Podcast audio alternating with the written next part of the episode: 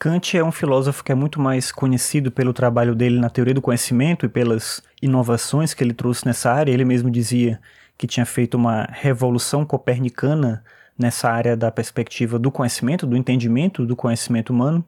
Mas ele tem uma contribuição importante também dentro da ética, tanto com a construção daquilo que ele chamava de imperativo categórico, que vai dar origem a toda uma discussão dentro da deontologia e do direito moderno também, mas também em relação a uma percepção do ser humano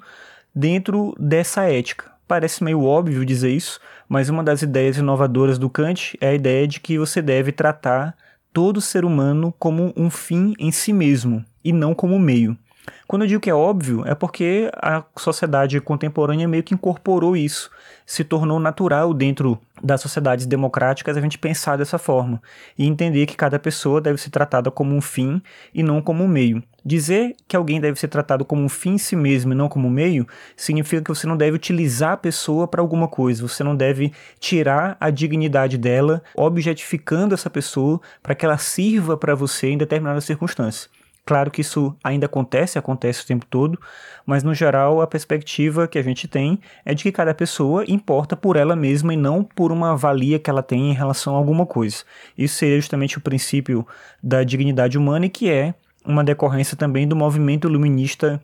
do qual Kant participava e que tem a ver com essa ideia de que o conhecimento humano ele depende do desenvolvimento racional. O próprio ser humano ele é fruto desse desenvolvimento da razão e o ser humano também tem uma vontade autônoma logo é importante respeitar essa vontade. Como eu disse parece óbvio tudo isso que eu estou falando em relação à ética mas nem sempre foi assim. Recentemente eu estou lendo um livro que chama o físico tem uma, uma questão né, ligada à tradução desse título, porque o título em inglês é The Physician, que numa tradução literal seria o médico. Mas a palavra físico guarda também uma, um elemento com a etimologia da palavra grega physis, que significa natureza, então talvez tivesse alguma coisa nesse sentido, principalmente porque a história se passa no período medieval, mas de fato uma tradução melhor seria o médico e não o físico, isso torna um pouco confuso o entendimento inicial, né, quando você começa a ler o livro, assim. Enfim, a minha esposa tinha ouvido falar desse livro, ela acabou comprando, e aí eu resolvi ler agora recentemente. Ele conta uma história, é isso que eu quero chamar aqui a atenção, né, trazer esse ponto, que mostra como essa questão da dignidade humana não era tão respeitada. Eu vou dar um spoiler aqui logo do comecinho do livro,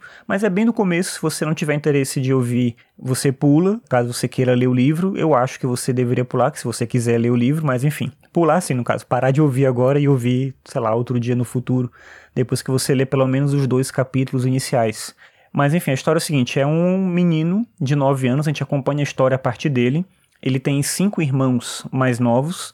e a mãe dele morre e o pai dele morre também. O pai dele era carpinteiro, a mãe dele ajudava em casa bordando e vendendo esses bordados. E aí os dois, né, os pais deles morrem e esse menino mais velho agora se torna alguém que tem que cuidar dos irmãos mais novos. E aí um dia o chefe carpinteiro que cuidava dos carpinteiros daquela comunidade ali em Londres vai avisar para a criança que as crianças e os materiais, as coisas que sobraram da família vão ser divididos. Já que os pais morreram, era preciso dividir os bens que a família tinha e entre os bens que a família tinha incluir as crianças. Então alguém ia levar as ferramentas e levava uma criança, outro ia levar